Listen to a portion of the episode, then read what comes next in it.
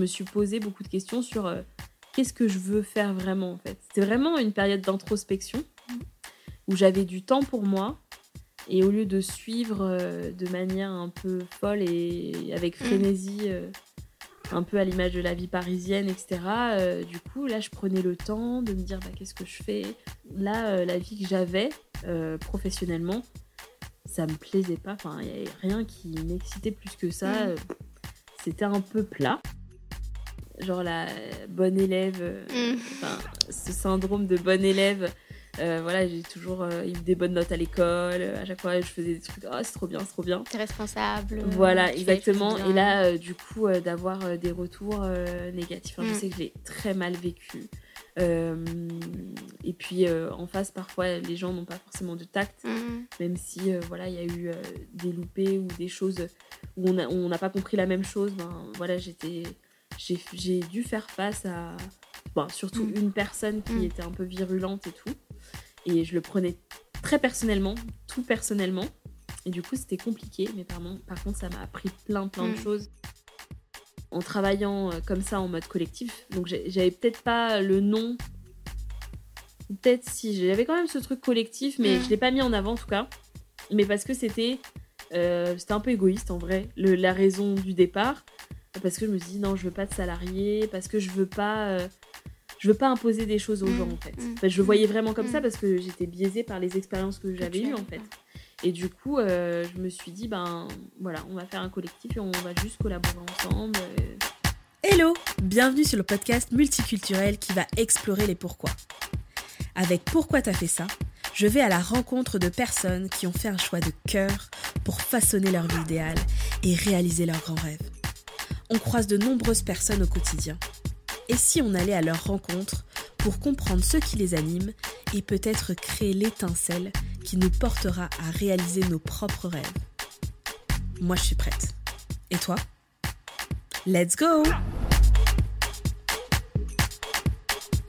Hello à toutes et tous, je m'appelle Hala et aujourd'hui, je prends les rênes de Pourquoi t'as fait ça pour interviewer la seule et unique Jade Tonga, créatrice du podcast Pourquoi t'as fait ça et fondatrice du collectif Empower. Bonjour Jade.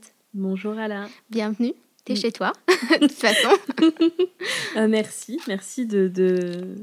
de prendre les rênes et du coup de m'interviewer aujourd'hui. Avec grand plaisir, c'était un honneur pour que moi je puisse t'interviewer aujourd'hui. Tu es une copine très chère, tu es une collègue, une cliente, une collaboratrice. On a fait plein de choses ensemble. Tu fais une grande partie de ma vie et je suis heureuse que je sois là. Pour certaines, peut-être s'il y a un conflit d'intérêts, mais pour moi, je pense que je suis la mieux placée pour t'interviewer. Exactement, et c'est pour ça que je t'ai demandé et je ne voyais pas d'autres personnes à part toi pour le faire, donc super. Parfait. Je te remercie. Jade, enfant, adulte, on adore les histoires, et pour chaque histoire, en fait, il y a un début. Et je pense que chaque entrepreneur a son histoire d'entrepreneuriat qui est unique. C'est une histoire qui ne se finit pas, hein, parce que c'est une histoire qui en continue.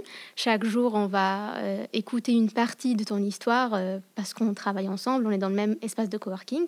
Mais aujourd'hui, j'ai envie d'écouter le début de ton histoire d'entrepreneuriat. Le tout début ? Non mais le début par rapport genre enfant et tout ? Ça dépend, c'est quel moment en fait que toi tu vois c'était le début. Par rapport à l'entrepreneuriat, je pense que...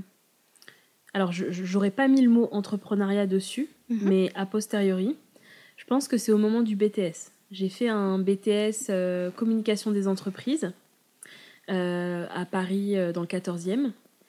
Et lors de ces 2 ans de BTS, en fait, étaient organisées des compétitions. Donc, en fait, on se formait on était en mini-agence de 5-6 personnes. Et du coup, la prof faisait venir un annonceur. Donc, c'était une vraie marque. Et du coup, on avait... ils nous donnaient une problématique à résoudre ou une campagne à réaliser. Et on avait quelques jours, donc il me semble que c'était une semaine, pour s'organiser en tant qu'agence, du coup déjà, de savoir qui fait quoi, et de produire cette campagne, et on devait la pitcher, donc vraiment comme dans les agences classiques, On devait la pitcher et puis voilà, on avait des retours. Puis il y avait un gagnant. Il y avait quelqu'un qui remportait le projet. Et en plus, du coup, on appliquait derrière. Il y a une des campagnes, je sais pas si toutes ont été faites, je pense pas, parce qu'il y avait des fictives. Mais en tout cas, il y en a une qui a été réalisée par la suite. Et en fait, là, je me suis dit... Enfin, j'aimais bien cette collaboration, j'aimais bien ce challenge. J'aimais bien aussi, du coup, répondre à des vraies problématiques. Et je me suis dit, ah ouais, je veux mon agence. Je pense que c'est la première fois que je me suis dit, je veux mon agence. Et je pense qu'il y a une personne qui se reconnaîtra... du coup, c'est Gaëlle qui fait partie de mes meilleures amies. On a un groupe de 5, on s'est connus justement... pendant le BTS et on était ensemble dans les compétitions et du coup je lui avais dit mais on va créer notre agence, donc elle s'appelle Gaëlle et j'ai dit Jadael Agency. J'étais en train de chercher un nom mais j'avais vraiment cette envie d'agence et je pense que c'est là qu'est née du coup cette volonté de lancer ma propre entreprise, mais je savais pas comment ça se passait, donc j'ai aucun entrepreneur autour de moi, donc je savais pas si c'était possible ou pas, c'était juste j'aurais mon agence quoi. Oui, c'était peut-être une idée, un désir au fond de toi, mais tu savais pas encore quel est le plan à employer, ça fait quoi, est-ce que c'est vraiment voilà, que tu pars directement vers l'entrepreneuriat et tu commences à explorer un peu en fait, comment effectivement avoir mon propre agence. Et du coup, comment ça s'est fait en fait, cette transition du désir à quelque chose de concret?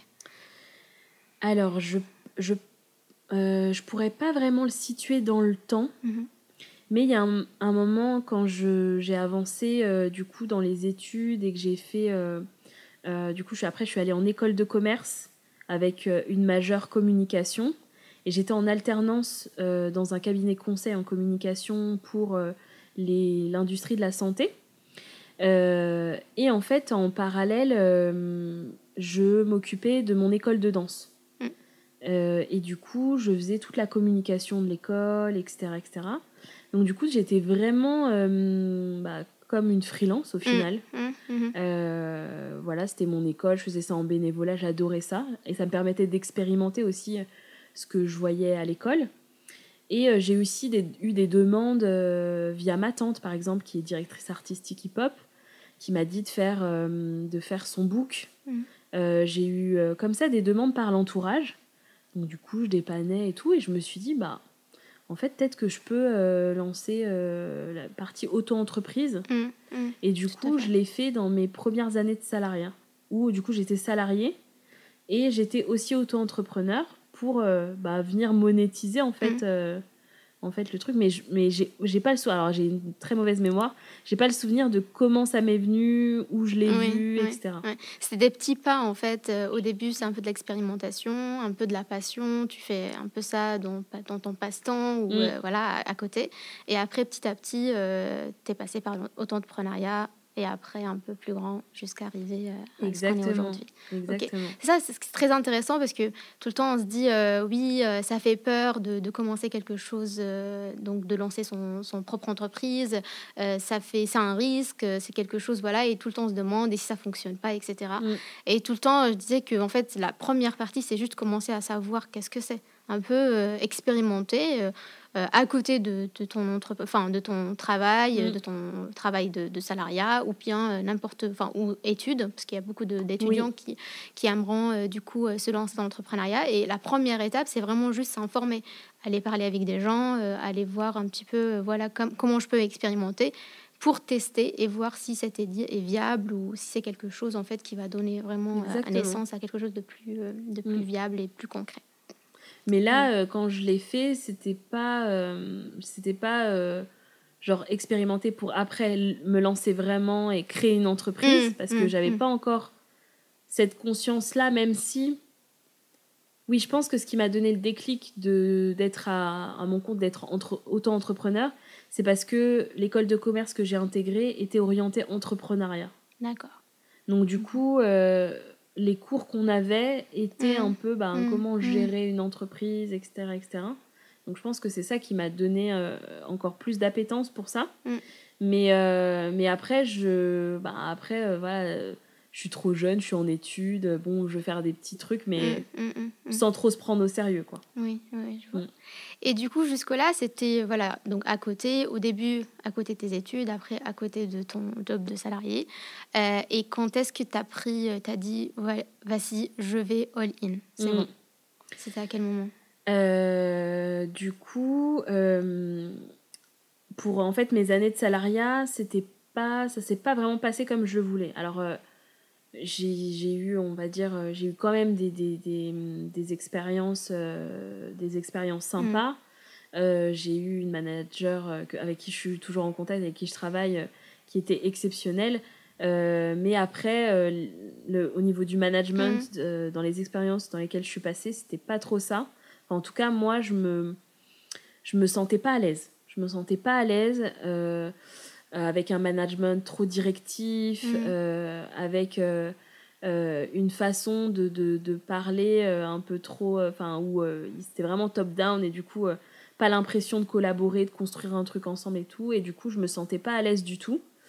J'ai l'impression que c'était un peu la bagarre un peu tout le temps, quoi. Un peu oui, bah du coup faut pour pouvoir pousser son idée, c'est compliqué. Pour pouvoir mener son projet avec du coup les enfin la manière dont on l'a appris, dont on sait comment ça se passe, etc.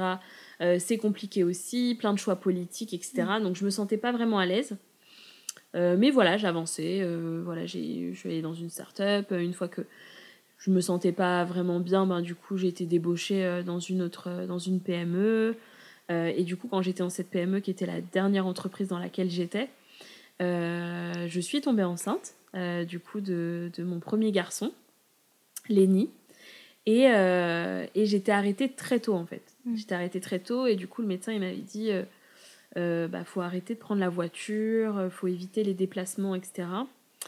Et bon, c'était pas l'époque de maintenant, le télétravail, c'était pas très bien vu. Donc du coup, je pouvais pas vraiment faire de télétravail. Et au final, le médecin m'a arrêtée. Il m'a mis en congé pathologique. Et du coup, j'étais arrêtée et j'étais chez moi. Et du coup, je travaillais pas. Alors j'avais encore l'auto-entreprise, donc j'avais quelques missions quand même à mon compte, etc. Donc ça, je continuais à le faire parce que je le faisais déjà à distance, donc ça changeait rien. Mais sinon, j'avais pas mon emploi de salarié à plein temps et du coup, j'avais énormément de temps. Et depuis le BTS, j'ai toujours enchaîné les années d'études, l'alternance. J'ai fait une césure d'un an à Londres, mais j'ai aussi fait plein de choses, passé un diplôme d'anglais, et puis j'avais un travail, j'étais fille au père, etc. Donc du coup, tout le temps, j'ai jamais eu vraiment de pause à me poser des questions. Et là, je l'avais. Et au début, c'était un peu bizarre. Genre, on sait pas trop quoi faire, etc. Je regardais beaucoup de séries, je lisais des livres et tout. Je lisais beaucoup de livres sur la maternité parce que, voilà, je voulais faire les choses bien. Et du coup, j'ai lu beaucoup de livres. Et puis, je me suis posé beaucoup de questions sur... qu'est-ce que je veux faire vraiment, en fait ? C'était vraiment une période d'introspection où j'avais du temps pour moi et au lieu de suivre de manière un peu folle et avec frénésie, un peu à l'image de la vie parisienne, etc., du coup, là, je prenais le temps de me dire qu'est-ce que je fais ? Je me rappelle, je me promenais parce que je devais quand même un peu bouger. Je ne devais pas rester statique. Je me promenais dans le bois à côté de chez moi et du coup, ça me faisait réfléchir... à ce que j'aimais vraiment, ce que je voulais vraiment faire, etc. Et me rendre compte que la vie que j'avais professionnellement, ça me plaisait pas. Enfin, il n'y avait rien qui m'excitait plus que ça. C'était un peu plat. Et du coup, petit à petit, ça a cheminé comme ça. Et je commençais à dire... j'en parlais avec Ahmed, mon mari, et du coup, je lui disais... ouais, je pense que je vais partir... Et puis je me dis, est-ce que c'est pas le moment de lancer mon agence, etc., etc. Et du coup, on en a beaucoup, beaucoup discuté parce que j'avais peur, parce que j'étais enceinte surtout aussi, et que on savait pas c'était notre premier enfant, donc on savait pas. Et puis la stabilité financière, etc. Enfin, plein de questions. Et au final, en se renseignant, c'est Ahmed qui m'a vraiment poussée et il m'a dit mais qu'est-ce que tu as à perdre en fait ? Essaye, parce que si tu n'essayes pas, tu vas regretter en fait. Tout à fait. Tu vas regretter, donc du coup, il me dit, essaye. Et en plus, si tu fais une rupture conventionnelle, tu as 2 ans de Pôle emploi, donc tu as le temps de tester, te rendre compte si ça te plaît, si ça te plaît pas, et puis après, si finalement c'est pas ça, ben, tu retrouves un boulot, et puis c'est tout en fait, et puis il n'y a pas de réel risque en fait.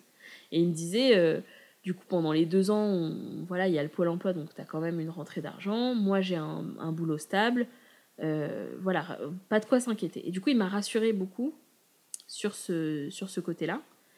Et du coup, je me suis lancée. Et du coup, j'ai annoncé pendant mon congé mat que je n'allais pas retourner en entreprise. Et voilà. Et du coup, j'ai eu ma rupture conventionnelle. Mon fils est né en février. Et j'ai ouvert... alors, j'ai commencé déjà à travailler... parce que du coup, le principal client que j'avais en auto-entreprise est passé sur la nouvelle entreprise. Ah, mais officiellement, Empower est né en juillet 2018. Ok. Voilà. Super. Merci de nous avoir raconté tout ça. J'ai une question. Dans mon métier, j'entends à plusieurs reprises, l'introspection fait peur. Et du coup, j'ai envie de revenir un petit peu sur cette période-là. Comment tu l'as vécu ? Tu l'as vécu avec une peur ou avec de l'excitation parce que tu découvres quelque chose sur toi, tu retournes. Peut-être c'est un retour à soi, un retour aux choses que tu aimes bien, aux choses qui sont importantes à tes yeux.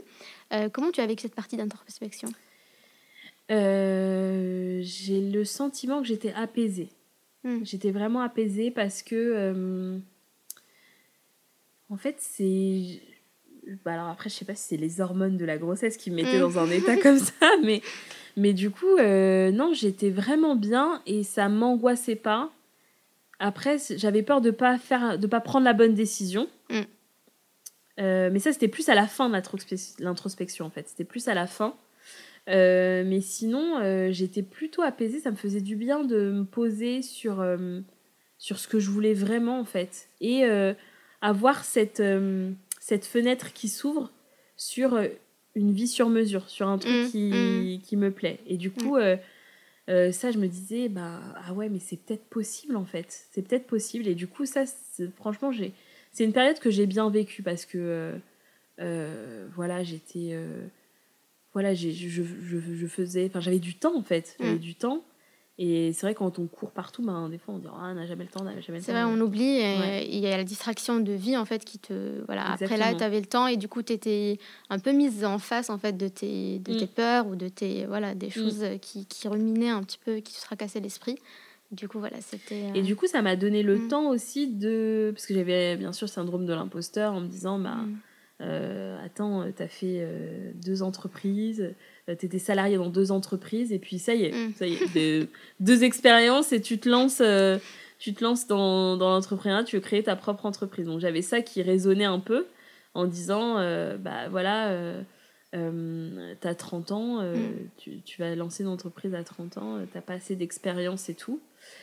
Et puis au final, avec tout ce que je faisais en entreprise et à côté pour des clients que je connaissais pas ou pour mon entourage, je me disais, je sais quand même faire des trucs, quoi. Donc voilà, je peux tester et puis on verra. Si je vois que finalement, ça va pas, tant pis. Mais, puis je suis quelqu'un d'action, tu sais. C'est ça, ouais. Ouais, je suis quelqu'un qui... je vais passer à l'action rapidement. Rapidement, ouais. C'est très bien.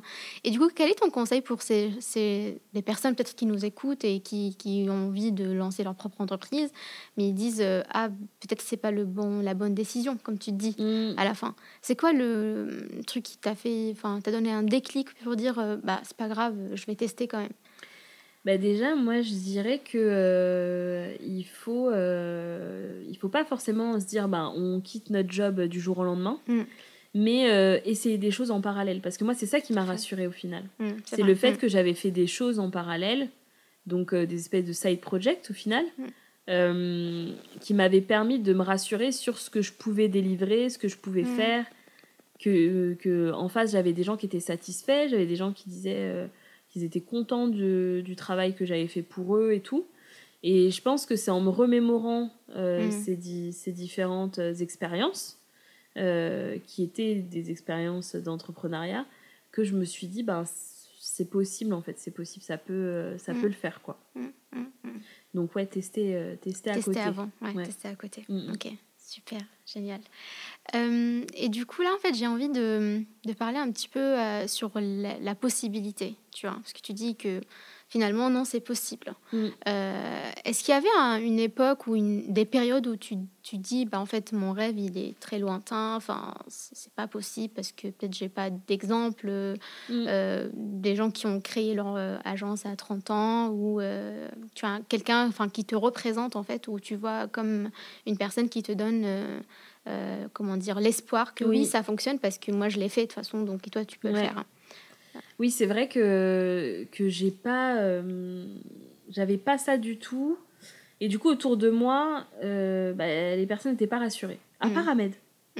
Mon mari en fait, rien ne lui paraît bizarre en fait, c'est quelles que soient des idées loufoques, il va dire oh pourquoi pas, enfin là, je lui parle de qu'on s'associe sur un projet et il me dit ah bah oui. Enfin, il est très ouvert et partant. Il se met pas de barrière en fait. Et du coup, c'était bien d'avoir quelqu'un à côté de moi qui pense ça, parce que du coup, je pense qu'il m'aurait dit l'inverse. Je sais pas si je me serais lancée.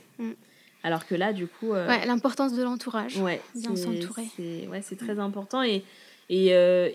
Mais sinon, c'est vrai que autour, comme ils connaissent pas l'entrepreneuriat, etc., ils ont peur en fait. C'est bienveillant, mais du coup, ils ont peur de ce qui peut arriver, etc. Et du coup, c'était moi de rassurer, de dire oui, mais non, en fait, j'ai le Pôle emploi pendant 2 ans. Sinon, après, je postule. Si ça va vraiment pas, je vais pas me laisser sous les ponts. Je vais travailler s'il y a besoin de travailler. Donc Donc, du coup, c'est vrai que j'avais pas forcément de modèle. Et en plus, à cette époque, j'écoutais pas plein de podcasts sur l'entrepreneuriat. J'étais un peu loin de ce milieu. Non. Donc, c'était plus la vision que moi, j'en avais faite de ce que je voulais faire et comment j'imaginais, en fait, ce métier. Et aussi ta vie, parce que j'imagine, du moment où on est entrepreneur, un peu nos vies perso et pro deviennent travailler un peu ensemble. Enfin, on travaille pour notre vie. Ça a beaucoup joué. Et c'est pour ça que ça arrivait au moment où j'étais enceinte. Parce que je me suis dit... En fait, je me suis projetée. Je me suis dit, bon, là, le bébé, il va arriver. Tu vas rester 3 mois. Après 3 mois, tu vas le mettre à la crèche. Tu vas retourner au boulot. Tu vas faire, 9h, 18h. Après, il faut compter les temps de trajet. Donc, j'avais 1 heure de trajet aller, 1 heure de trajet retour. Du coup, tu vas le voir juste le soir, etc. Et en fait, je me suis dit, est-ce que tu as vraiment envie de ça, en fait ? Parce que les premières années, là, je vais pas... S'il y a une alternative pour que je profite de mon fils... Surtout les premières années. Voilà. Du coup, je me dis, autant que je le fasse, quoi. Et après... J'étais dans les désillusions de... Genre, j'ai jamais été maman, donc du coup, j'ai cru que je pouvais travailler avec mon enfant, que machin. Donc, j'avais idéalisé un peu le truc. Mais heureusement, parce que sinon, peut-être que je me serais pas... Si j'avais la réalité dans la tête, peut-être que je me serais pas lancée. Et du coup, j'avais idéalisé un peu le truc, je vais travailler avec lui, donc je vais être beaucoup avec lui, etc. Et je pense que ça a joué aussi dans ma décision, même si le projet que j'avais n'était pas aussi abouti que maintenant. Et du coup, c'était un peu flou, mais le fait, rien que de me dire que je vais pouvoir rester autant de temps que je veux avec mon enfant, voilà. C'est vrai. Ouais. Et même, enfin, s'il y a des mamans entrepreneurs qui nous écoutent, c'est vrai que parfois on se dit, voilà, je vais devenir entrepreneur pour profiter plus de mes enfants, mais après les premières années, c'est sûr que c'est dur. Et du coup, parfois, tu te retrouves à travailler un peu plus que tu étais en salariat. Mais je pense tellement tu es épanouie et tellement tu es en train de faire quelque chose que tu aimes vraiment et qui a du sens pour toi. Tu es une maman épanouie. Du coup, les moments que tu vas passer avec ton fils, ça va être des vrais moments. Tu vas être entièrement présente au lieu de revenir du boulot, d'un boulot qui te t'épanouit plus. Et en fait, tu reviens à la maison, mais en fait, t'es là, mais en fait, t'es pas là parce que finalement, t'es prise par tout ce qui se passe au boulot qui n'a plus de sens pour toi. Exactement, donc, exactement. Et même si, là, quand je vois, enfin, j'ai passé des moments difficiles avec ma boîte, ben, en fait, on a plus le pouvoir d'inverser la chose. C'est-à-dire que quand on est salarié, ben, voilà, il y a la pression, il y a quelque chose qui passe pas ou enfin, je sais pas, il y a une situation qui est agaçante, etc., et qui pèse, et du coup, on rumine, etc. Là, quand j'ai été, c'était surtout l'année dernière, quand c'était une année assez compliquée, donc à un moment j'étais vraiment pas bien et ça se ressentait dans la qualité de la relation que j'avais avec mes enfants. Bah, j'ai pu à un moment me dire stop, en fait qu'est-ce que je veux vraiment, et quitte à remettre en question peut-être de redevenir salarié pendant un moment mais en fait c'est tout de suite de dire et je pense que j'avais plus de je me sentais plus libre de le faire dans ce contexte-là. C'est ça, parce que tu as le pouvoir du choix, en fait. Ouais, c'est toi qui es en choix.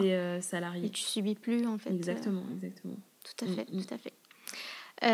Dans chaque histoire, je pense qu'il y a des... Enfin, pour être vraiment une belle histoire qu'on suit, il y a tout le temps des moments de chute, des moments de challenge, des moments où les choses ne vont pas vraiment bien comme on l'imaginait au début. Et je voulais savoir, enfin, quels sont les moments dans ton vie d'entrepreneur, en fait, où tu as des douleurs, tu as des, je sais pas, des choses voilà, qui ne vont pas comme tu le souhaites, des choses qui peut-être te mettent à l'épreuve, des choses qui t'intimident.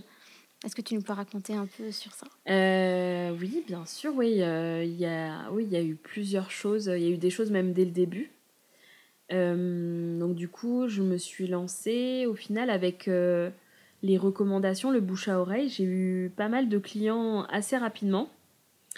Donc, je freinais un peu au début pour profiter de Lenny. Et je l'ai mis à la crèche peut-être à 8 mois, mais il était juste 2 jours par semaine.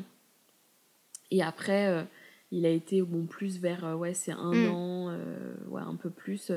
Où là, il a été vraiment à plein temps. Et... Du moment où il était à la crèche toute la journée, là, j'ai accepté plus de missions.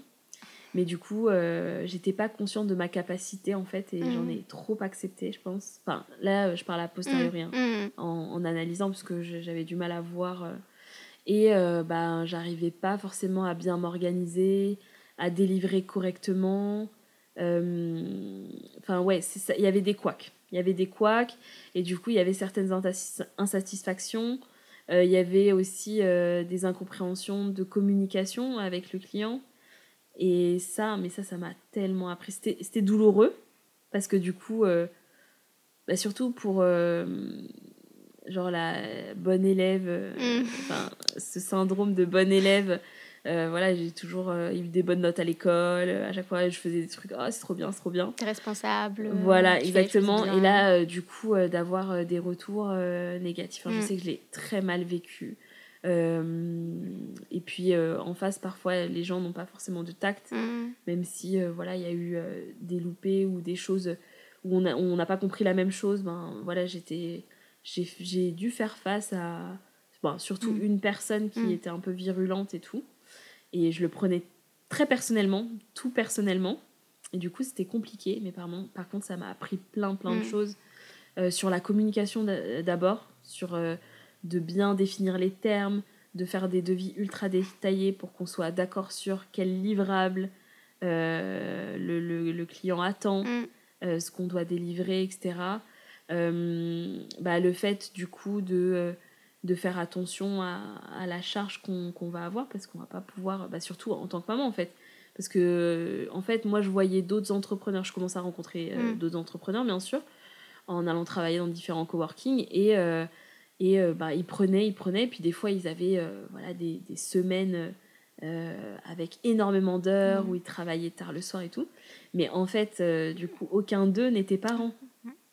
Donc moi en fait j'avais en reflet, je me comparais avec des personnes qui n'avaient pas d'enfants, et du coup moi c'était pas possible en fait, parce que moi en plus J'ai allaité, mon petit était la nuit, je pouvais pas bosser, j'étais fatiguée aussi. Donc du coup, ça pouvait pas marcher. Donc plus prendre en compte aussi mes contraintes personnelles et ne pas me comparer aux autres. Exactement, parce que chacun a sa propre histoire et chacun a son propre style de vie. Donc ça, c'est, la première grosse difficulté que j'ai rencontrée. C'était celle-là. Et après, c'est avec le Covid, comme beaucoup d'entrepreneurs du coup. Mais là, ça m'a un peu surprise en fait, parce que je me disais, marketing digital, on en aura toujours besoin, même en période de Covid. Voilà, c'est pas comme un commerce, etc. Donc, tranquille. Et en fait, c'est là que je me suis rendu compte que la prospection que je faisais, moi, inconsciente, c'était parce que je me déplaçais beaucoup sur Paris, sur les événements. J'allais à la rencontre aussi des clients, et le fait d'être dans leurs locaux, il y avait une relation différente, du coup il y avait une recommandation plus facile, mais bon, c'est vrai que c'est surtout les événements, les rencontres avec des potentiels clients ou avec du coup des freelances avec qui je travaillais, qui m'ouvrent des opportunités pour certaines entreprises, etc. Et là, il n'y avait plus tout ça. Et du coup, j'ai vu direct que j'avais beaucoup moins de clients et du coup, que je n'avais pas vraiment de relais. Et c'est vraiment le cordonnier mal chaussé, parce que du coup, je n'avais pas pris le temps de faire ma propre communication, mon propre tunnel de vente, etc. Parce que de toute façon, je savais que je n'allais pas pouvoir prendre plus de clients que ce que me rapportait la recommandation. Donc du coup, je me suis dit, je vais pas prendre du temps sur ça, alors que de toute façon, je pourrais pas accepter les gens. Et puis du coup, là, j'ai dû mettre en place d'autres stratégies, appliquer les stratégies que je fais chez les clients à ma propre entreprise. Donc pareil, là, c'est sûr que j'ai appris beaucoup. Et puis, j'ai appris aussi sur la gestion, sur la finance... des choses que j'avais pas forcément vues au début. Et puis, c'était le moment où je suis devenue salariée de ma boîte. Parce qu'il y a ça, tout est venu en fait un peu en même temps. Et je suis devenue salariée de ma boîte, plus de Pôle emploi. Ah bah, du coup, là, c'est une autre histoire. Quand il n'y a plus, les indemnités Pôle emploi qui tombent, et que les mois, en fait, ils étaient fluctuants. Des fois, j'avais des bons mois. Des fois, j'avais des mois où j'avais presque rien. Et du coup, j'avais pas forcément anticipé ça. Et c'est vrai que je me dis, avec les 2 ans de Pôle emploi, j'aurais pu m'organiser pour mettre de côté, etc. Mais ça, c'est des choses que tu peux prévoir, de toute façon. Franchement, j'avais pas ça en tête du tout, je savais pas, et j'étais pas forcément accompagnée sur ce volet-là. Donc, j'ai pas, même moi, je suis pas allée chercher de l'aide sur ça. J'avais pas conscience en fait du truc. Donc, du coup, j'ai dû faire, quand ça arrivait. Ok. Très bien. Il y a une autre question qui me vient en fait. Tu as parlé de management directif, que tu avais du mal avec ce type de management quand tu étais salarié. Et du coup, aujourd'hui, comment ça t'a impacté en fait, comment toi, maintenant, tu manages en fait, dans ton entreprise? Merci pour cette question, parce que c'est vrai qu'en off, on n'avait pas trop pensé à ce sujet, mais il est super important parce que je me mets énormément de pression par rapport à ça. Parce que moi, j'ai eu des expériences, on va dire 80% de mes expériences avec mon manager, c'était pas top. Je les ai pas trop bien vécues. Et du coup, moi, direct, je me suis dit, non, mais moi, je vais être la manager cool, quoi. Genre, on va kiffer bosser avec moi, etc. Et puis, c'est pas si simple. C'est pas si simple parce que, mes premiers salariés, c'est des alternants, donc c'est des étudiants. Donc, du coup, ils sont jeunes. C'est parfois leur première expérience ou dans leurs premières expériences. Et en fait, ils ont besoin d'encadrement. Et moi, j'étais un peu partie, en fait, de ma personnalité à moi, qui est une personnalité... très autonome, moi je prenais les rênes et j'avais envie qu'on me laisse en fait de l'espace pour ça. Pour exprimer ta créativité, tes idées. Ouais. Sauf qu'en fait ça c'est ma personnalité. Moi j'ai dans ma tête c'était tout le monde veut ça en fait, mais non. Et du coup il y a des personnes qui ont besoin de cet encadrement, sinon ils n'arrivent pas, ils se sentent pas bien, ils stressent. Et du coup, j'ai appris en marchant sur le management, parce que du coup, j'avais pas du tout de formation. Bon, après, comme la plupart des managers en entreprise, hein, tu me diras, mais j'avais pas de formation. J'ai lu des choses. J'ai demandé aussi, même chez mes clients, etc. Enfin, je posais pas mal de questions au cowork aussi. Et du coup, j'essayais de faire au mieux. Mais je me mets quand même beaucoup de pression, j'essaye de voir, je me remets beaucoup en question tout le temps.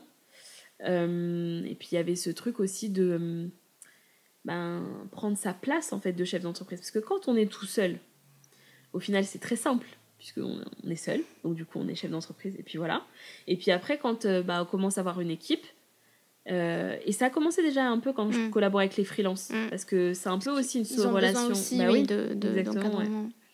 Et du coup, là, quand il y a quelqu'un, et surtout il y a quelqu'un quasiment à plein temps, etc., comment se positionner vraiment en chef d'entreprise ? Parce que moi, j'avais ce truc je voulais de la proximité. Je voulais, comme les valeurs d'Empower, en fait, je voulais du partage, que, voilà, eux vont m'apprendre aussi des choses, de par, surtout avec le marketing digital et les réseaux sociaux, de par leur propre utilisation, etc., de ce qu'ils apprennent à l'école, donc eux vont m'apprendre des choses, moi je vais leur apprendre des choses, c'est un échange, et puis un peu management à l'horizontale, et puis tout va aller. Mais en fait, non, il faut quand même garder une certaine distance, avoir sa posture de chef d'entreprise, ne pas tout dire aussi, du coup quand ça allait mal, essayer d'être transparent, mais de ne pas venir angoisser les salariés parce que voilà, c'est pas leur boîte. Oui.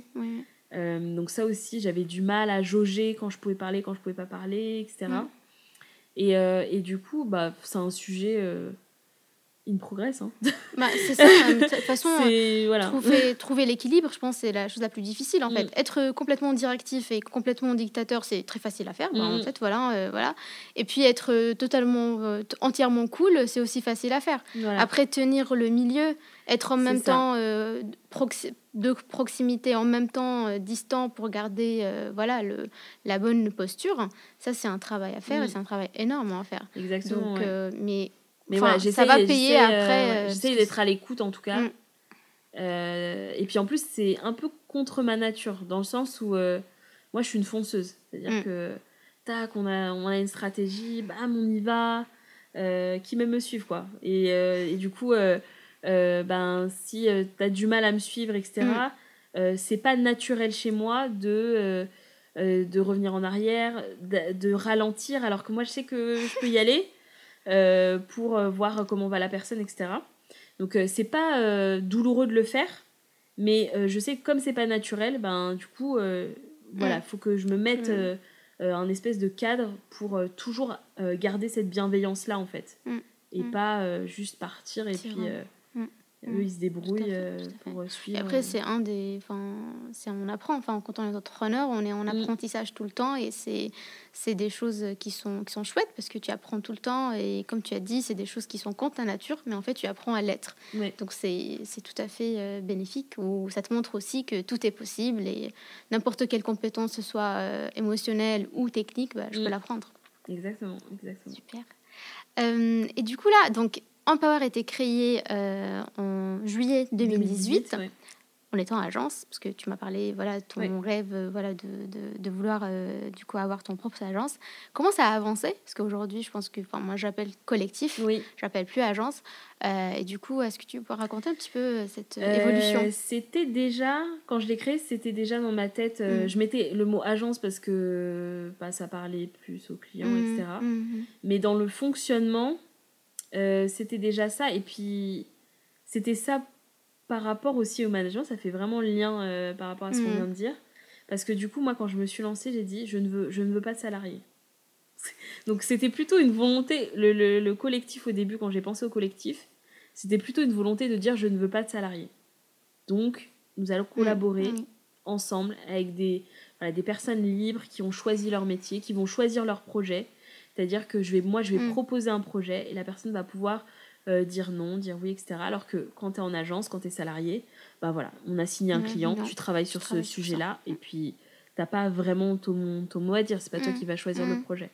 Et du coup, je me suis dit, en travaillant comme ça en mode collectif, donc j'avais peut-être pas le nom, peut-être si, j'avais quand même ce truc collectif, mais je l'ai pas mis en avant en tout cas, mais parce que c'était un peu égoïste en vrai, la raison du départ, parce que je me suis dit non, je veux pas de salariés, parce que je veux pas imposer des choses aux gens en fait. Enfin, je voyais vraiment comme ça parce que j'étais biaisée par les expériences que j'avais eues en fait. Et du coup, je me suis dit voilà, on va faire un collectif et on va juste collaborer ensemble, etc. Après, je suis pas allée plus loin, hein. J'ai pas travaillé un peu comment ça allait se formaliser et tout. Ça, c'est un travail que je fais aujourd'hui, mais j'avais juste dit je veux pas de salarié, donc voilà. Et j'ai changé d'avis. J'ai changé d'avis dans une moindre mesure, hein. Parce qu'aujourd'hui, du coup, comme tu l'as dit, c'est un collectif que j'essaye de formaliser, donc de voir comment les membres sont recrutés, de quelles expertises on a besoin, comment on va s'organiser pour ensemble aller trouver des clients, se mettre en valeur avec du contenu, avec une stratégie inbound marketing, comment on va faire tout ça. Et ça, ce déclic, je l'ai eu quand je me suis fait coacher, parce que au final, quand je me suis fait coacher, ma coach m'a dit en fait, une entreprise, si elle n'est pas à ton service, tu vas en être prisonnière en fait. Et une entreprise, c'est une entreprise qui fonctionne sans toi. Et du coup, dans le modèle que moi j'avais, c'était plutôt solopreneur en fait.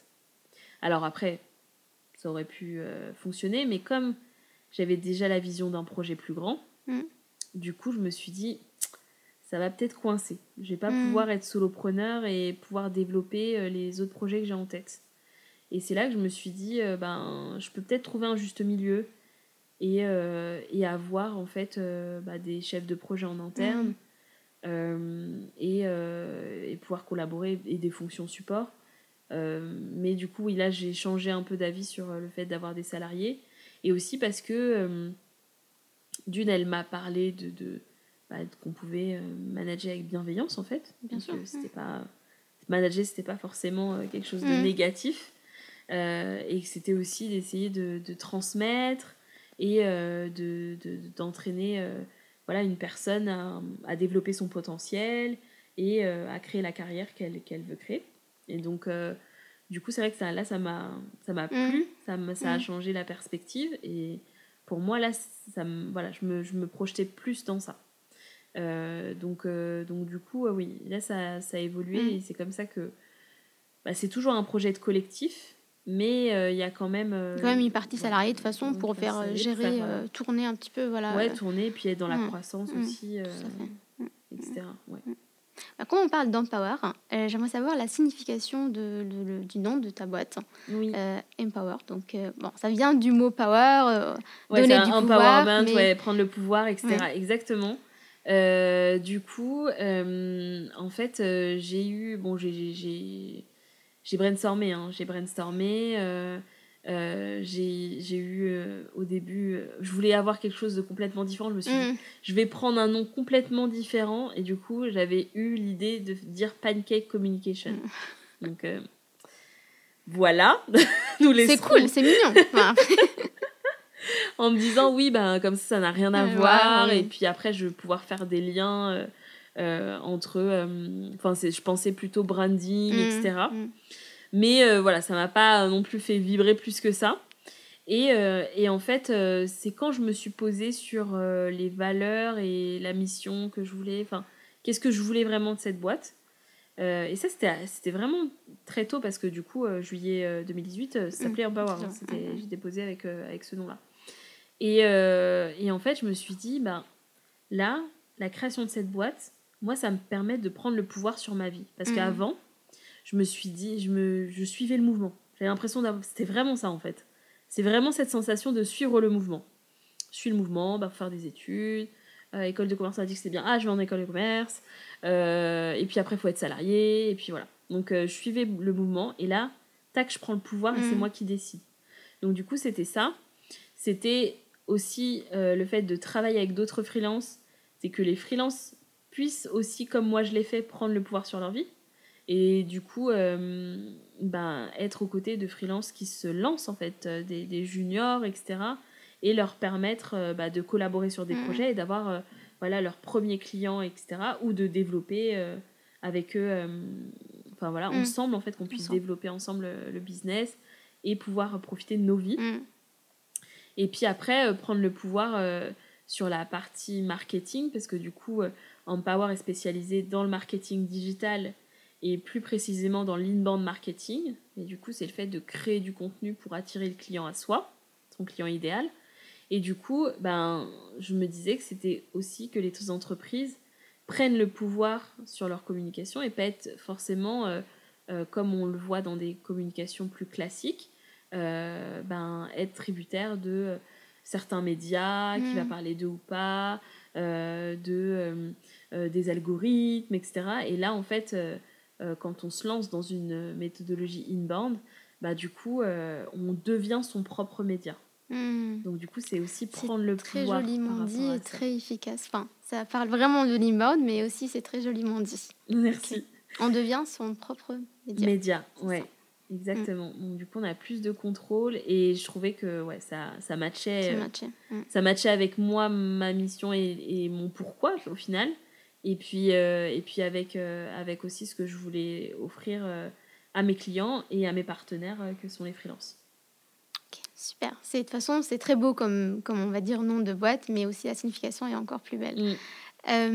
J'ai commencé notre conversation avec l'histoire et on se dit que comme Empower est toujours là, alors il continue à grandir, du coup l'histoire est en cours, mais est-ce que tu peux nous raconter, peut-être imaginant que ça c'est un film et on veut voir la destination, on veut voir la fin, genre le plus gros Empower dans son plus gros jour, dans son plus gros habillement, je sais pas comment l'expliquer.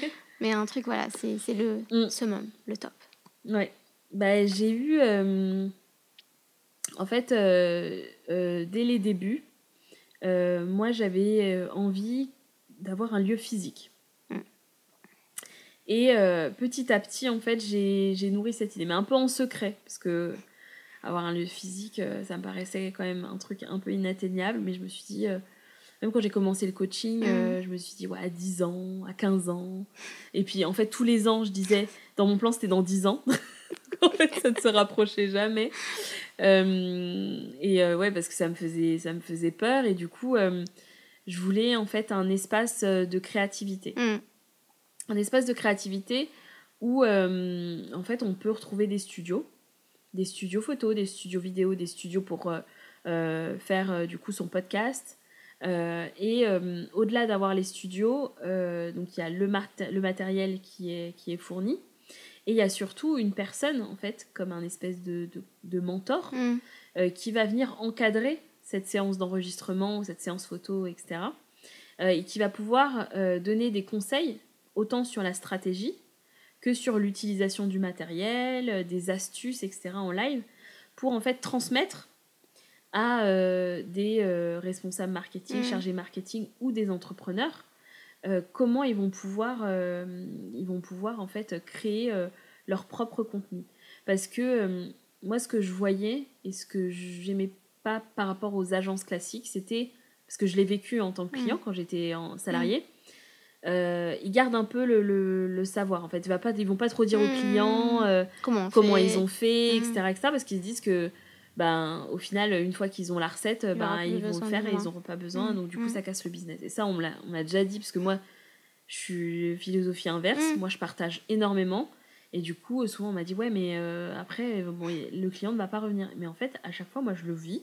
Depuis 4 ans, les clients reviennent. Parce qu'en fait, ils n'ont pas le temps, forcément, créer le contenu. Et puis après, ils level up en fait. Après, ils vont avoir besoin d'autres choses. Et du coup, là, ils vont refaire appel, ou sinon leur entreprise se modifie, l'équipe, voilà. Donc, pour moi, c'est ça, c'est pas un problème, le partage. Et justement, le partage, c'est ça qui crée le lien de confiance. Enfin, c'est comme ça que moi, je le ressens avec les clients. Du coup, ils ont confiance. Ils vont revenir, voilà, parce que j'explique, je prends le temps d'expliquer, je prends le temps de former. J'ai eu une mission à Lyon où du coup j'allais toutes les semaines et je faisais avec la responsable digitale pour qu'elle monte en compétence sur HubSpot pendant que je délivrais la prestation de stratégie in-band et comment on va faire certaines campagnes et quel contenu, etc. Donc du coup il y a ce truc de partage, et je me dis que ce partage, c'est quand même bien d'avoir un lieu physique pour que ça se passe en fait. C'est vrai. Et ça permettait aussi de mettre en avant les freelances du collectif. Et du coup, de leur permettre d'avoir des opportunités business comme ça. En se disant, ils donnent un peu de leur temps. Enfin, ils sont rémunérés, bien sûr. Hein. Ils prennent du coup des heures dédiées au studio. Et puis, ça leur permet d'être en contact. Avec la personne, avec le client qui est venu une fois. Et peut-être... et puis, au final, ils disent, mais là, on veut continuer ce projet, mais on n'a pas le temps de le faire en interne. Et puis, de faire appel aux freelances. Après, s'ils ont besoin de quelque chose de plus important avec différentes expertises, de s'adresser à Empower pour qu'on puisse leur monter une équipe sur mesure pour leur permettre de faire leur projet. Et du coup, c'était de réunir comme ça en un lieu les freelances, les responsables marketing, chargés marketing, etc. ou entrepreneurs qui s'occupent eux-mêmes de leur propre marketing et de leur offrir du matériel.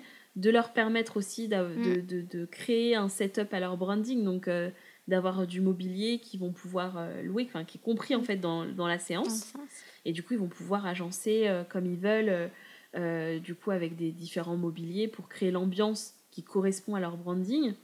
Et aussi d'avoir un espace de coworking qui va permettre ces échanges en fait. Et cette, du coup, de développer cette créativité, d'avoir des idées, parce que on le voit nous en coworking, on se discute et puis c'est comme ça qu'on a des idées et du coup je trouve que ça c'est ultra important. Donc il y avait cette partie là coworking, puis lieu de vie avec on peut se restaurer parce qu'on peut rester dans l'espace et aussi par rapport à ça, cette créativité, j'imaginais une entreprise avec un service marketing. Et de dire, avec le développement du travail hybride, en fait, vous avez 1 ou 2 jours par semaine dans Empower Space pour justement être dans cette émulation de créativité, etc. Et parfois, quand ils sortent de leur propre entreprise, en fait, ça change l'environnement et du coup, ça aide vraiment à la créativité. Exactement. Parce que parfois, on a besoin de cet espace pour un peu booster sa créativité. Donc exactement. C'est une idée. Donc il y avait il y a cette partie-là. Donc bien sûr, ce seraient les locaux de l'agence. Il pourrait y avoir du coup des bureaux pour les freelances du collectif pour qu'ils viennent travailler là. Et aussi, ce que j'aimerais beaucoup développer, c'est une partie académie. Justement dans ce partage de connaissances. Et là, c'est ce que je construis aujourd'hui en faisant des formations et en créant là une plateforme en ligne pour développer des formations en ligne.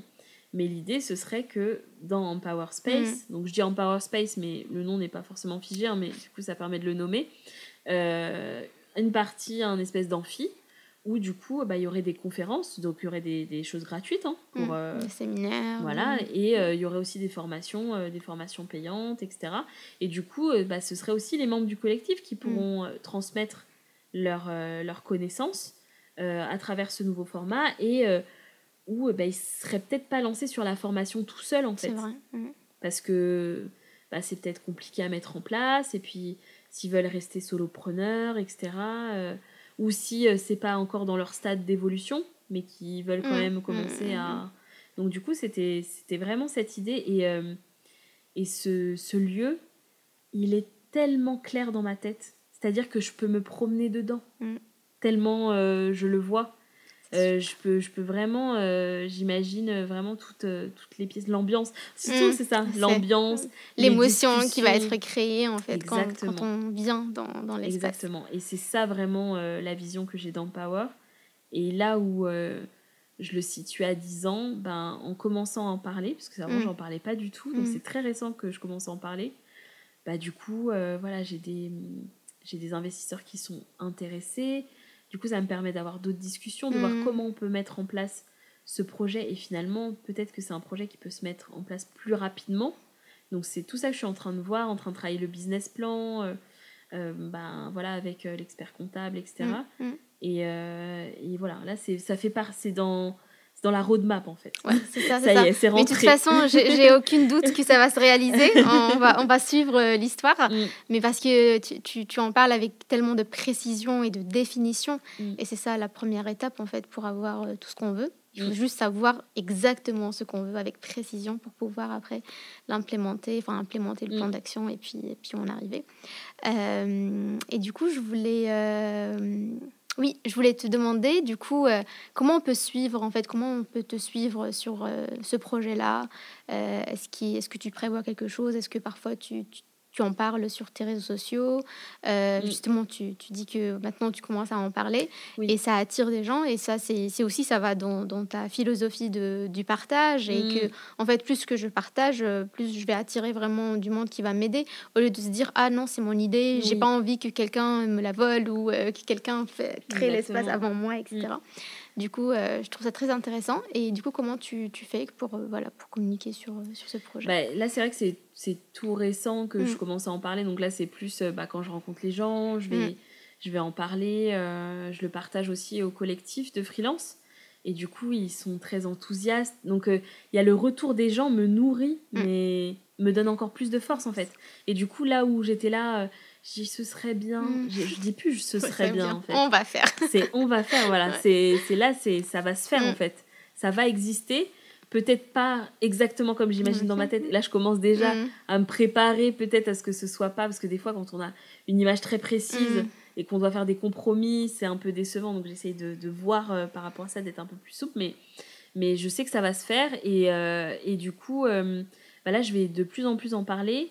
C'est marrant parce que du coup j'en ai parlé ce matin, on fait des débriefs au cowork qui permettent de partager un peu nos sujets du moment entre coworkers, et j'en ai parlé et y a eu toujours cette même émotion en fait, quel que soit le public qui est différent, qui vient d'horizons différents, y a toujours cette émotion qui se crée, donc je me dis il y a vraiment un truc, et les gens avec plein de questions et tout, et c'est vrai que je m'intéresse depuis plusieurs mois à YouTube.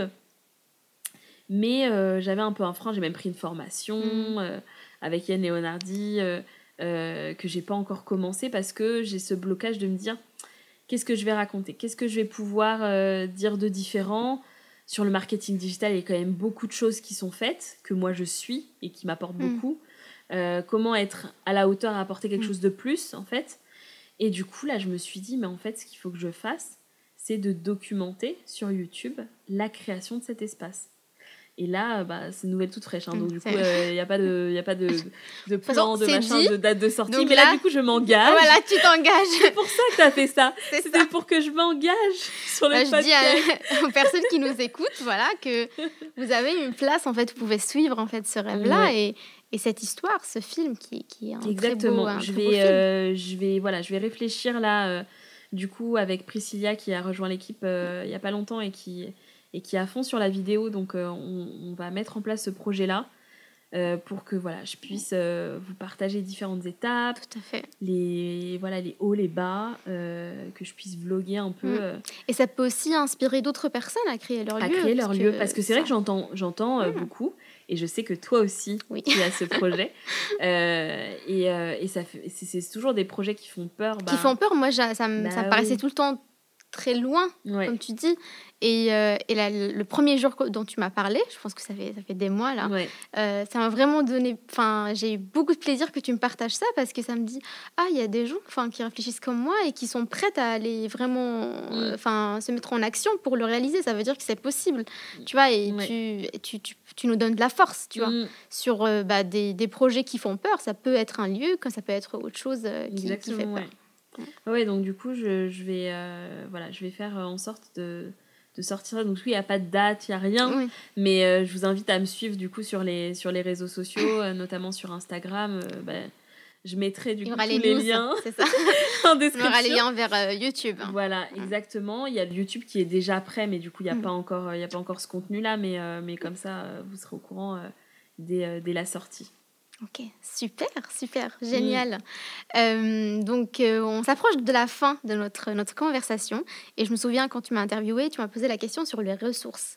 Donc, quelles sont les ressources que toi, tu consommes, que tu as déjà consommées, qui t'ont aidé dans ton chemin entrepreneurial, que ce soit sur la partie cheminement personnel, introspection, ou des choses qui sont plus techniques, plus vraiment action entrepreneuriat. Je m'étais dit que j'allais réfléchir à cette question avant et je ne l'ai pas fait. On improvise, c'est pas grave. Alors du coup, en ressources, moi j'écoute énormément de podcasts.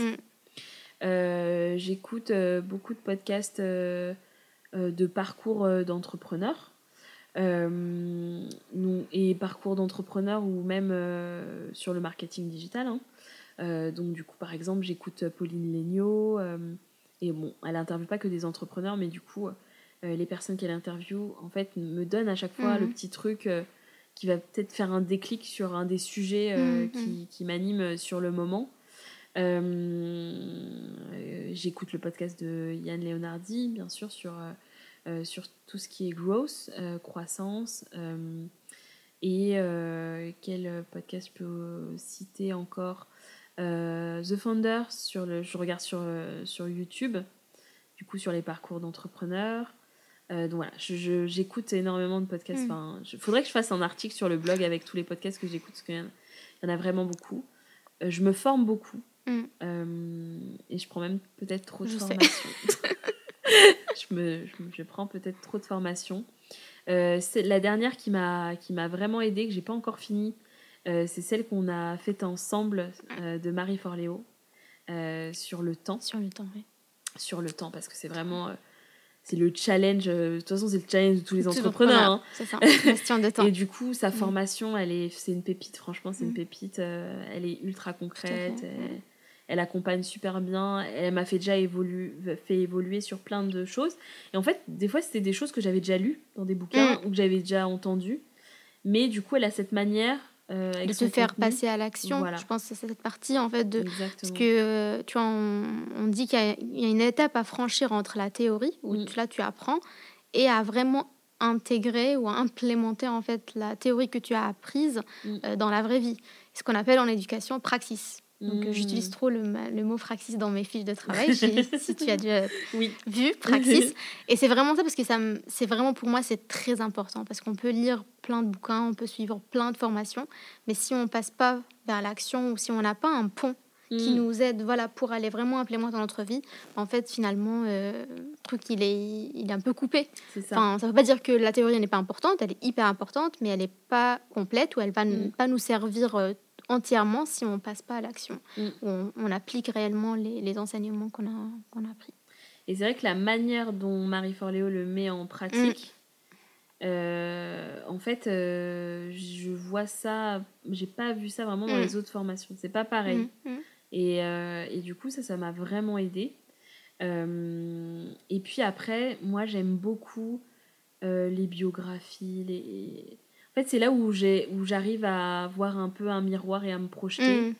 Donc voilà, le parcours de Michelle Obama, j'adore.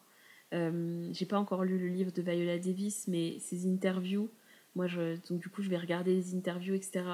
Et son parcours aussi, en fait, il vient casser toutes les barrières qu'on peut se mettre quand on est entrepreneur, et que des fois, on n'avance pas, on a peur, etc. Et en fait, en écoutant des personnes comme ça, ou même dans des films, comme le dernier film que j'ai vu sur la méthode Williams. Oui, génial ce film. Donc ça permet de dire, en fait, tout est possible, il ne faut pas se mettre de barrières. Et du coup, de regarder ce genre de contenu régulièrement, moi personnellement, ça m'aide beaucoup. Et le mot régulièrement m'interpelle, parce que c'est vrai, c'est quelque chose que tu as besoin d'intégrer dans ta vie quotidienne. Et c'est là où ça te met en fait dans ce flux qui te tire tout le temps. Dès que tu as un moment de faiblesse, là, tu as ton podcast qui te rappelle. Ah non, mais aujourd'hui... Parce qu'il y a des hauts et des bas, en fait. Effectivement. Donc, de toute façon, du coup, c'est pas une fois, et en fait, la barrière, elle est tombée. La barrière, elle se remet. Elle se remet, exactement. Qui la remet, je ne sais pas. Mais elle se remet un moment, et tu te dis, ah non. Et du coup, tu es bloqué. Mais même des fois, tu t'en rends même pas compte. Ça se remet au fur et à mesure, tu t'en rends pas compte. Et puis après, tu es là, tu viens voir... Et c'est tellement une habitude d'aller vers ce contenu. En fait, c'est un contenu qui m'attire. Donc, je réfléchis même pas en me disant je vais regarder tous les temps tel contenu. Oui, ça se passe naturellement. Et du coup, dès qu'il y a un contenu comme ça, je me dis mais c'est bon, tout est possible. Et là, je fais des schémas dans tous les sens. Je vais prendre des notes. C'est vrai. Ouais. Ouais, et façon, je fais des plans. Et voilà. Chaque entrepreneur qui nous écoute, je pense qu'il a expérimenté ces périodes-là. Oui, mais c'est très intéressant dans ce que tu dis, les différentes ressources. Il y a finalement différents formats. Et du coup, ça peut en fait parler à... Enfin, si une personne qui est plutôt film plus que bouquin, en fait, elle va pouvoir regarder les films. Une personne plus podcast que blog, par exemple, ça va être intéressé. Du coup, aujourd'hui, vraiment, on a cette chance-là que ce monde de contenu ou d'information, c'est vrai que parfois, on en a beaucoup et du coup, on se perd. Mais finalement, c'est une chance, en fait, qu'on a parce que tu peux te former sur YouTube, tu peux te former par des podcasts, tu peux des bouquins, etc. Du coup, c'est le moment, en fait, d'entreprendre et d'aller au bout de ses rêves. Carrément. Donc, je vais finir avec une petite question. Enfin, ton podcast, c'est pourquoi tu as fait ça. Oui. Moi, je veux te dire pourquoi tu fais ça ou tu continues. Ouais. Tu vois, c'est un peu cette histoire qui se continue chaque jour. Chaque jour, il se passe quelque chose dans Empower. Oui. Donc, pourquoi tu continues à faire et qu'est-ce qui te donne ce drive-là ou quand tu as des moments de down, tu te dis non, mais en fait, il y a la vision, il y a un why qui est très, très fort, qui va me pousser, qui va m'aider en fait à continuer jusqu'à la fin et à ne pas s'arrêter de toute façon. Ouais. Ça va être une histoire... je dirais il y a deux choses. Il y a d'abord le fait de me dire, et ça je me le dis même pour des petites actions, enfin des petites actions, des projets au-delà de la grande mission. Je fais si je peux aider une personne, je le fais en fait. Parce que, en fait, c'est le truc où avant, quand j'entendais dire oui, je veux impacter le monde et tout, je me qui on est pour impacter le monde en fait. Et là, je comprends plus la signification parce qu'en fait, chacun à notre niveau, on peut venir impacter le monde en fait. Parce qu'on vient impacter peut-être une personne qui derrière va impacter d'autres personnes, etc., etc. Et du coup, ça c'est ce que je me répète souvent quand j'ai peur. Si je peux impacter une personne, je le fais. Je n'ai pas le droit de ne pas le faire en fait. Donc ça me drive énormément. Et du coup, le fait aussi... Par exemple, quand je parle de l'espace, de voir « Ah, mais oui, moi, je vois un lieu comme ça. J'attends ton lieu. » Enfin, genre, j'ai des phrases comme ça, du coup, régulièrement. Et là, ça me dit « Ah non, mais en fait, les gens m'attendent. » Donc, je ne peux pas arrêter. Parce que du coup, ils attendent. Je ne vais pas les décevoir. Donc voilà. Et puis, l'autre chose, c'est créer un environnement pour mes enfants, pour ma famille. Et, enfin, voilà, on a en même temps de la vision de l'entreprise de l'espace. Avec Ahmed, mon mari, on a fait notre vision de maison. Dans quelle maison on voulait vivre, dans quel endroit pour nos enfants, ce qu'on voulait faire. On veut les emmener voyager partout. Et voilà. Et du coup, en fait, c'est générer de l'argent pour que ce soit moteur de la vie idéale qu'on veut créer. Effectivement, c'est un outil, c'est un moyen pour... Effectivement. Merci Jade. Merci à toi d'avoir fait cette interview avec brio. Franchement, elle était trop bien. Merci beaucoup. Je vais peut-être te prendre sur d'autres émissions. C'est ma première expérience, en tout cas, d'animation. Du coup, je l'appréhendais. Au début, je dis alors comment ça va se passer ? En plus, j'interview la créatrice du podcast, pression. Non, mais tu l'as très bien fait. Merci beaucoup. Merci beaucoup. Merci. Je suis heureuse que ça s'est bien passé. J'ai passé un très bon moment. Et d'ailleurs, t'es tellement authentique, t'es tellement naturelle que tu ne mets pas mal à l'aise. Enfin voilà. Donc c'était une belle conversation, un peu voilà, pas comme les conversations qu'on a tous les jours. Ouais. Mais ouais, on se dit beaucoup de choses, mais là j'ai l'impression qu'on a encore parlé de effectivement, on a parlé de choses différentes. Donc on a partagé différemment et ça c'est un grand plaisir. Merci beaucoup. Merci. À bientôt. À bientôt. À bientôt. Waouh, plus d'une heure d'interview. C'était une expérience. Une super expérience, une opportunité que finalement je me suis moi-même créée. J'espère que tu as pu comprendre pourquoi je fais tout ce que je fais et où je veux aller. Parce que tu fais entièrement partie de l'aventure et ta place est plus qu'essentielle dans mon projet. Alors j'en profite pour te remercier. Remercier mon entourage, mon mari, mes amis, mes collègues, mes clients et mes partenaires. On a encore 1000 choses à partager. Si tu as aimé cet épisode, abonne-toi vite pour être averti de la sortie des prochains. Je t'invite chaleureusement à nous laisser une note de 5 dans les avis Apple Podcast et Spotify. Tu nous aideras à faire connaître le podcast et peut-être, qui sait, à changer la vie ne serait-ce que d'une personne. À bientôt.